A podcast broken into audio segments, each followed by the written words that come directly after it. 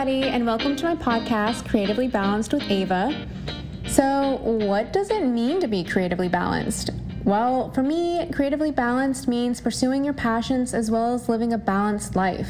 And balance in all forms of life from health, nutrition, giving yourself rest, and working hard. I've struggled throughout my life with being on opposite ends of the spectrum many times, from being overweight to anorexic, a pothead with no direction to a workaholic, and from being intimidated by the gym to being a gym rat.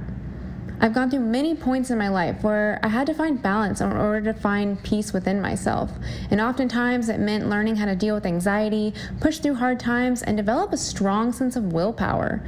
I'm now at a point in my life where I found a healthy balance. I'm finally going after my passion and cultivating the life I know I want to live. I don't believe I would have been able to get to this point if I had not done the inner work within myself to get there. I truly believe it's the foundation for a successful life.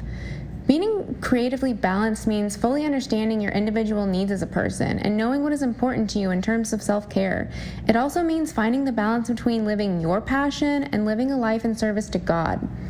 I'm so excited to share my journey with you guys. I have many topics to discuss from living with illness and autoimmune disorders, dealing with your 9 to 5 job, weight loss, my journey with God, and how I learned to give myself grace.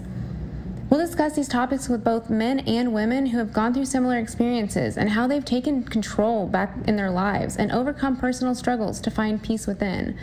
Thank you guys so much for listening, and I hope you guys tune in for episode one.